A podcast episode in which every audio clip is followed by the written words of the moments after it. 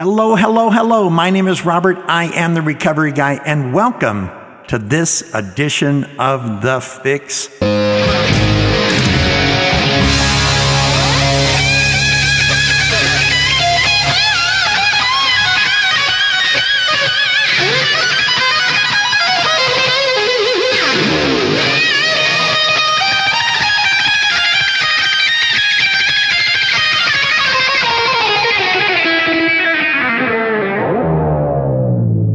It is my joy and privilege and recovery honor uh, to be with you uh, today and to enjoy um, these uh, moments that we have together. Uh, I hope things are going well for you um, in your life as you uh, trudge this road to happy destiny. And as it says, uh, we are sure that you'll meet many of us, right? As we trudge along together, we meet along the way. And in this day and age of social media and the ability to reach out and contact and actually become friends with people that you've never physically met really gives us a great opportunity. There, there is some disadvantage there. And if you wonder what that is, uh, I actually did a podcast on uh, social media recovery and uh, some of the advantages and disadvantages that can occur from it. Uh, so go ahead and check that out. If you're new or relatively new to the podcast, uh, uh, welcome to who we are and what we do. We are um, downloading fresh podcast every Tuesday uh, for the fix and on Friday for the checkup. We are a team of uh, Jonathan and JJ and my daughter Jane. Jane does so much in social media. Uh, JJ is our engineer who makes sure that uh, all the podcasts get uploaded properly and timely uh, as well as our content and des- description there. And then Jonathan is our webmaster who keeps everything running and continues to open doors. So uh, we appreciate the teamwork that what this recovery movement is all about. And then we have you. Uh, the listener and those who comment and support. Uh, we're so grateful for that. Uh, again, go to patreon.com forward slash recovery guy to see how much more you can do beyond what you've already done. Uh, and if you're not uh, doing um, anything at all, consider that because we want to invest more in helping more people to free up my time so I can visit more jails and prisons and uh, other institutions, um, as well as uh, uh, doing more in terms of video and all the other things that we want to do regarding this uh, Recovery Guy podcast, recoveryguy.org, and this Recovery Guy movement. There will be a link for you at the end of this uh, podcast. Uh, today's podcast uh, episode is called The Cornerstone of Faith. The Cornerstone of Faith. And I was actually uh, just sitting and contemplating uh, on Sunday and, and just trying to get a sense of where we were going to be today in terms of our podcast. And um, Father Martin in his Chalk Talk, and again, if you haven't listened, go to recoveryguy.org, pull up Chalk Talk by Father Martin. If you haven't listened to it yet, uh, it'll blow your mind in terms of understanding addiction and alcoholism specifically. And if you have listened to it before, I always like to use it as a refresher. Um, but here's the deal. He actually quotes uh, Thomas uh, uh Aquinas in there. And a little background on, on St. Thomas Aquinas. He uh, didn't live very long. He was 49 years old, was born in uh, 1225, uh, passed away in 1274. And he was, uh, according to Wikipedia, he was an Italian Catholic philosopher and he was a theologian. And he is most famous uh, classical proponent of what is called natural theology. Um, so here's what Thomas says um, Saint Thomas Aquinas, he says, to one who has faith, no explanation is necessary. To one without faith, no explanation is possible. So, why is faith relevant to us who are in recovery? Why is it important that we we land in a position of faith um, and move forward from there? You know, for me, it was because I had lost all faith in all things, and I had even given up on my opportunity to become well. Sure, it was a hope and it was a desire, and and that bit, that little bit of spark, that that that that mustard seed of faith did keep me from driving off a cliff or blowing my brains out or uh, purposely taking too much where I would overdose and never come back. Um, I did overdose on a number of occasions, but um, I was fortunate. I was able to uh, come out of that alcoholic or drug induced coma and um, and be before you today. But we need faith. We we need faith in in terms of our approach to living. Um, every twelve step program and every you know other secular or or religious based program, I've said it before, I'll say it again, requires us to have a belief in something other than ourself. Um, you know, if you if your belief is in yourself, um, you may disagree, and that's fine. Um, I think your belief is limited. If your belief is limited, if your belief is in yourself, then your belief is limited because we can't do all things without a higher power. It's it's impossible. Um, you know, I can um, I can I can say um, that I got here. I pulled up, you know, I was pulled up my own bootstraps, so on and so forth. Um, and and I'm not saying you can't have a, a certain amount of success. I think when it comes down to it, though, even if you wanted to debate and go back and forth and wrestle with the concept, every one of us does have a faith in something other than our own strength. We have to. We have to be able to pull back and realize I can't do this on my own. Maybe our faith is our group, right? Maybe our faith is our church or the 12 step, the rooms of 12 step recovery, or it's in a significant other, or, or we find strength in our children. Because Einstein said that we can't use the same thinking that got us into our situation to get us out of our situation. And so I can't come in here losing everything that I had, including any sense of hope or faith in anything I could do, and then rely on that hope. Uh, again, I need to find a power greater than myself. So again, Thomas Aquinas says, to one who has faith, no explanation is necessary to one without faith, no explanation is possible. The Bible says that faith is the substance of things hoped for and the evidence of things unseen. Here's what um, uh, the NAMI, the National Alliance on Mental Illness, says when it comes to faith and spirituality. And this is a quote from their website. Uh, if, if you want to check it out more, go ahead and do that.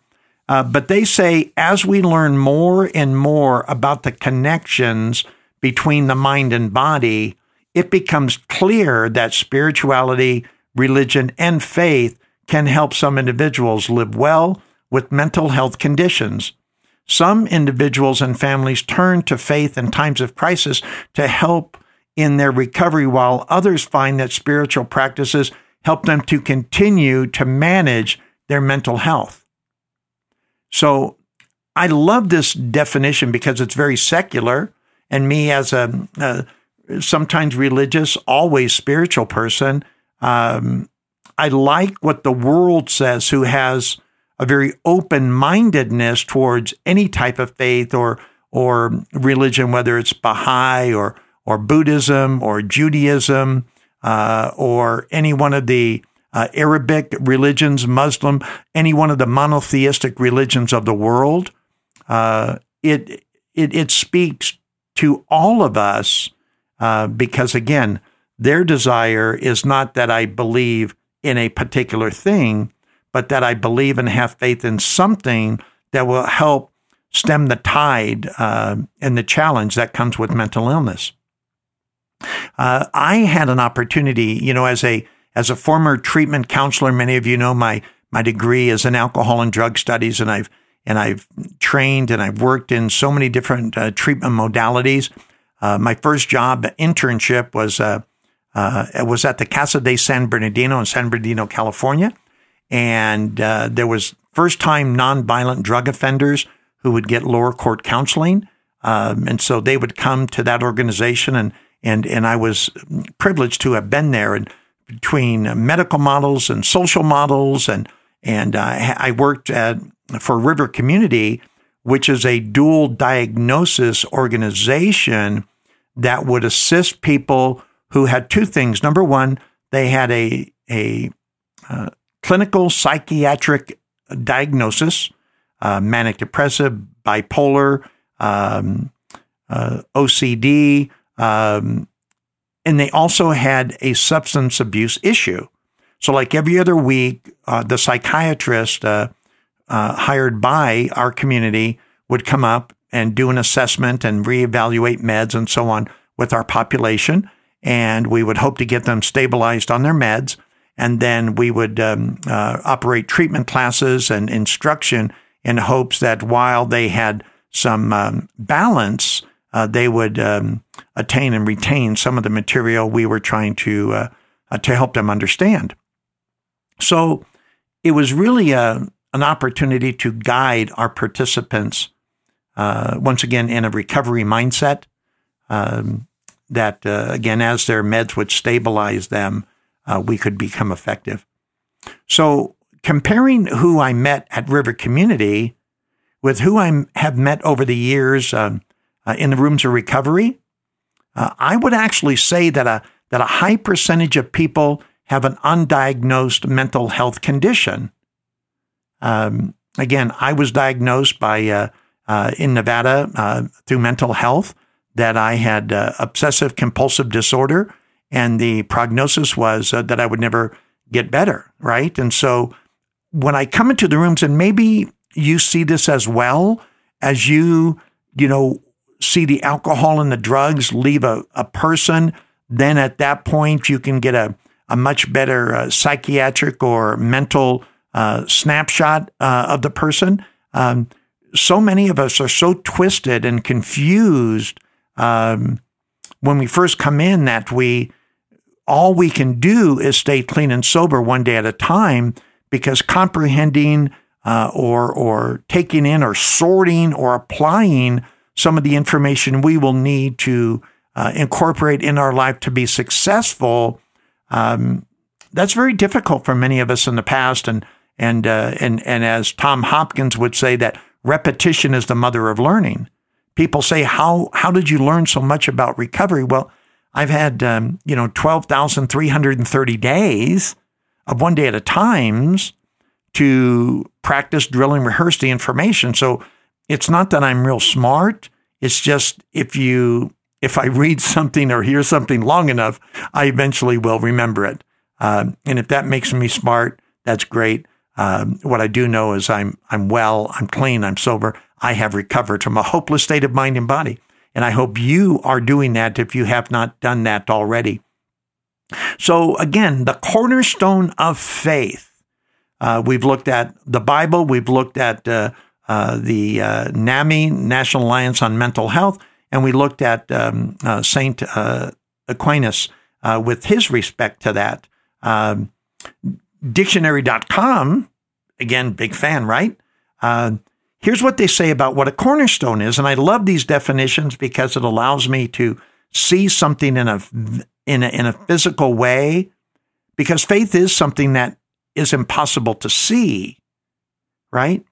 Uh, but a cornerstone, it says that is the first stone set in the construction of a masonry uh, masonry foundation.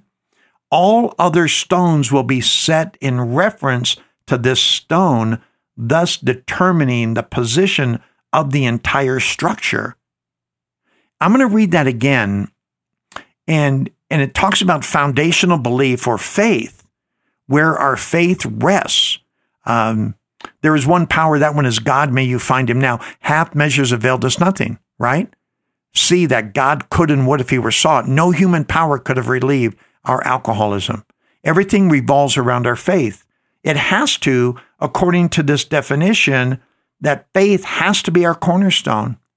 My entire sobriety is built on my faith because my faith, as it's set in the cornerstone, and everything else I believe or do comes off of that, it will determine everything I am as a person of recovery, right? Now, faith is a confidence or trust in a person or thing, what I like on this is faith, or it's a belief that is not based on proof. Okay. Because we can't necessarily see it, but we see it in people, right? What does faith look like? Well, faith looks like Laura, right? Faith looks like in in in in Angie and and Susie and Wendy and and Tess and and Chaz because I see their faith working in them and they are representation or evidence of faith. I can see them and see how they've grown and seen what they're doing. The other day, Chaz messaged me and said, Hey, Robert, I went back and got taken care of some of my educational things. And now I'm in the EMT program. And dude is so, ex- I'm so thrilled for him because it wasn't that long ago that his faith was kind of wavering. And he decided, this is my faith. This is what I believe in. And I'm going to continue to have this belief, even though I can't see it happening, that it will happen. And guess what? It's happening. And so we see those things occur in other people and it, and and something that we can see becomes something that we can see. So let's take a look um, and see because I want to know what what does faith faith do for us, right? Um, I know what faith does for me, but what does it do for you? I found this really cool article, and I'm going to publish the link to um, uh, the Odyssey online, and and it's on the benefits of uh, of strong faith. It's really fantastic. And in this link, there's a person named uh, Lauren Hernandez of Purdue University, and I've never heard of her before but I'm going to look at some other things that she's done. But for today's purpose, I want to give her credit because I am going to go through her 10 areas. Um, but uh, Lauren Hernandez is from uh, Purdue University, and this was actually published on May 27th of uh, 2018, so almost two years ago. Um, uh, Miss Hernandez says that faith is a universal human experience something that uh, touches us all.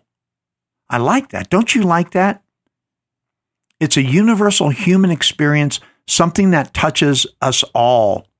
And here are the 10 things that Ms. Hernandez is telling us that faith can do for us. And I want to see where you fit. And I'll give some examples of each one of what it does for me. And, and as we're going through these, uh, Maybe you want to sit down and listen to this podcast where you can take some more copious notes. Um, matter of fact, I think what I'll do is I'll I'll actually drop these in the description of the podcast, and you can take a look and and download to your notes and do more with them because it's it's a really a good study on on faith and and when we understand that faith is a cornerstone, that every other stone will be laid against it, and our building will be built on it it sort of lends a great um, it it it actually it increases the the level or the value of faith itself and why we should have it. So let's dive in. So here's the first thing that uh, Ms. Hernandez says, and these can be whatever order you want. It's your list. Do whatever you want. Take it, reject it.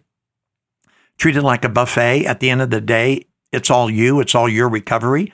We're going to process things a little differently based on a number of variables that are in our life.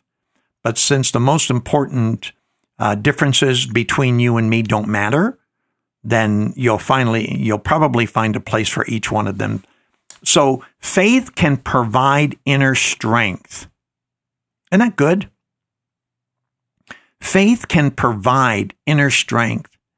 Uh, man, you know, in the beginning, when we're so weak and we're so tired and and we wonder if this thing called recovery is really going to work but we decide to show up anyway uh, i i know so many people who early on you know all we could do was hold on to our chair. Because if we held on to our chair we might not run out of the room. You know what i mean? Do you remember being that afraid and, and realizing that this was probably the last house on the block, you know, I had nowhere to go. I couldn't go hang out with people that I that I knew everyone rejected me. I knew I couldn't go to the bars anymore because that was killing me. I, I didn't even have a place to live. And if it wasn't for Slow Will and his couch, I'd have been homeless. I was addicted to so many things. But I saw the people and they talked to me and I and I and I heard them share to others. And it gave me just enough inner strength because I I saw something working in them and I decided to have them be my higher power that I could have faith in what was going on in their life. And it gave me enough inner strength to move forward. Faith, I love this so much. Faith teaches us to give back and serve the less fortunate. Giving back is so important because there are so many who have less than you and me. So often when Laura and I pray and we pray together and we thank God for all we've been given, I thank God for his provision. And, and I literally say, God, thank you for this crazy life you've given me. Because I don't understand it. All I know is I have so much. Remember when we had nothing? Remember when you were so alone and so despaired? You didn't think you would ever have anything back again. And yet here we are in this space, in this time, with an abundance inside us and outside of us. And it continues to grow. But just as I know that I get, I get to give because it doesn't take me for a minute to see someone less fortunate. And I want to share a lot of stories with you. You know who the people are who are less fortunate. And my faith and our faith teaches us to give back to them. Faith allows us to be selfless and put others first. Man, this really strikes home. I have to deny self. I have to say that I'm nothing to become something. I need to become less so God, my higher power, can become more. I must decrease so he can increase, to quote a biblical passage. I need to be selfless and put others first. Even in my marriage, I spend my time putting Laura first. Thank goodness Laura spends all her time putting me first. And that's one of the reasons after being together over 31 years, it's still magic. Did you ever think of doing that? Or do you do that already? Do you put others before you? Because if we want our cup to get filled, and there's nothing like getting a cup filled, then we have to be willing to get our cup empty. You know, I'll share a story with you that every now and then I share and it impacted my life greatly. This was back um, in 1986, and this was after my relapse. And I hadn't been back in the rooms very long. And so I was still looking to work through my selfishness, right? Selfishness and self centeredness. We believe this is the root of all of our problems. And at the end of the late lunch bunch meeting, there at the turning point, I looked over at a table and there was a young man there. And he looked very distraught and just concerned and had his head in his hands. And I, and I went over and I said, Hey, are you okay? And he looked at me and with such profound sadness, he was probably 22, 23 years old. Profound sadness. And he said, I just found out that I have full blown AIDS and I'm going to die. And then he said, Would you give me a hug? And I was afraid. Back in 1986, we didn't know. You know, we we we knew the prevalency of of that AIDS which with, within the homosexual community. I mean, later we would find it affects everyone because my my sister-in-law, who was not a lesbian or in that community, she contracted AIDS from her uh, drug addicted ex husband, and she died of AIDS. So AIDS affects everyone, and it's devastating and it's tragic. And we know so much more about it, how to prevent it, how to medicate it. But back then we didn't. At least I didn't back in 86. And, and yet here he was asking me to set aside my fears based in ignorance and put him first because all he wanted was a hug. And, and through my fear, I had faith because I knew that if I didn't have the faith to set aside me and put him first, I don't know if I could have ever really forgiven myself. So I hugged him, and he hugged me so hard.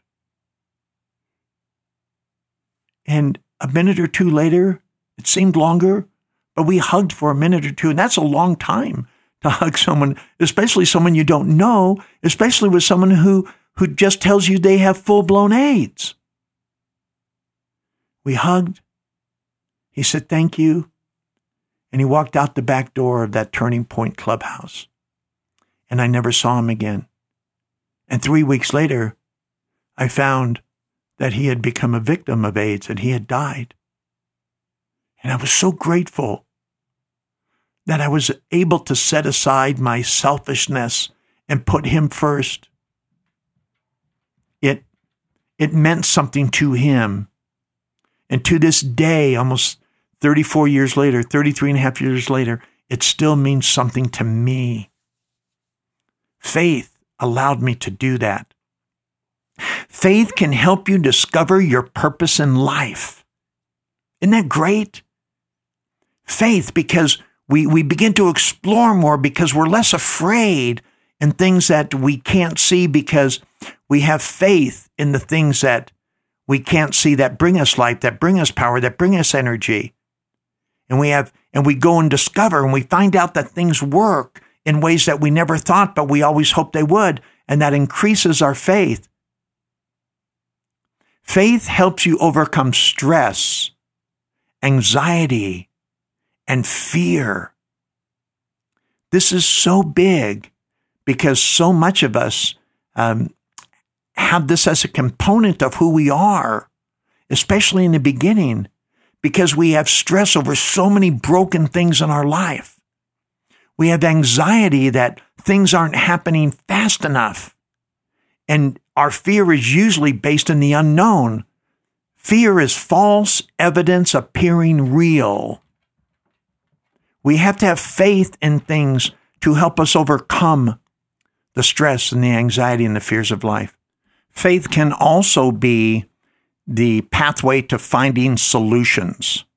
Um, as I have faith I have a more clear mind. I can be in a, a better alignment uh, than I had previously been. And things that were confusing or things further out that I could not see as part of a solution, I can now see on the pathway to faith will even light that way so I can see things ahead of me that will help me add to the person I am or the things that I want to do as that person.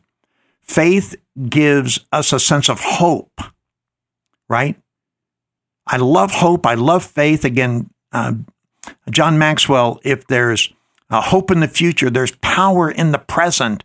And who doesn't want power to add to the substance and the quality of our life? Faith gives us that. Faith is a source of peace and joy. When I have faith, I can relax more and I can appreciate other things even more. It is my faith that is the source or that cornerstone to those things. Faith will help you get through the trials of life. Yes, it will. Faith will help you get through the trials of life.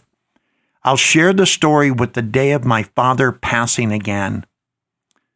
To, to make a long story short, um, the, the week I was going to spend with my father on vacation, I ended up burying my dad. We had become the friends that I had wanted us to be, but alcohol and addiction got in the way. We had a two and a half year window after he had gotten sober, and then I subsequently did, and we became friends. The greatest trial of my life, certainly to that time, and, and top three to this day, was the day that he died. And instead of burying or, or being with my father for the week and enjoying his time, I buried my dad with my siblings and my mom and family and friends. And that week, and I was relatively new to recovery, I was just going on about two and a half years of recovery. And so I had faith in, in God, in my higher power. And, and certainly as a Christian, my faith was deepening. And and I went to God in, in faith and I said, God, if you get me through this week, I will know I will never need a reason or have a reason to drink or use again. And I'm trusting you to do this for me. That was my faith. That was my prayer of faith. And it was a challenging week, but I learned so much about me and about the power of God and my faith that I was able to get through a, a deep travel in my life. Or, or excuse me, trials in my life. And do you have those trials? Have you had to overcome those challenges where your faith, you know it was your faith that saw you through? And finally, faith can, can make us a better person. Because when I have more inner strength, when I'm giving back and serving the less fortunate, when I'm selfless or selfish, selflessness, and I'm putting others first, when I find my purpose in life, when I'm allowing this to work to overcome stress, anxiety, and fear, it's a pathway to finding solutions. It gives me a sense of hope, source of peace and joy, and it helps me get through trials. I will be a better person as a result of this because I'm not relying on me to be the best version of me. I am allowing my faith in a power greater than myself and even the people I see around me. And it is because of you, it is because of God, it is because of this life that I live by faith that I have these things and I am a better person. Again, as St. Aquinas says, to one who has faith, no explanation is necessary. Is that you? Or are you the person that without faith, that no matter what I say, I could never explain it to you? I hope you know where you're at. I hope you continue to discover your faith along this journey go and download this list by Miss Hernandez. And again, I'll put in the link. I'll put in even the bullet points so you can see those in advance. And then I hope to join you again. I hope you go to patreon.com forward slash recovery guy. I hope you become well. I hope you have an impact on those around you. I hope you are finding everything you wanted to find, and that even though we don't have everything we necessarily want, we certainly have everything that we need, and eventually we will find it's what we wanted all along. Thank you so much for joining us today. Thank you so much for being a part of this movement. My name is Robert, and I am the Recovery Guy. I was trying to do everything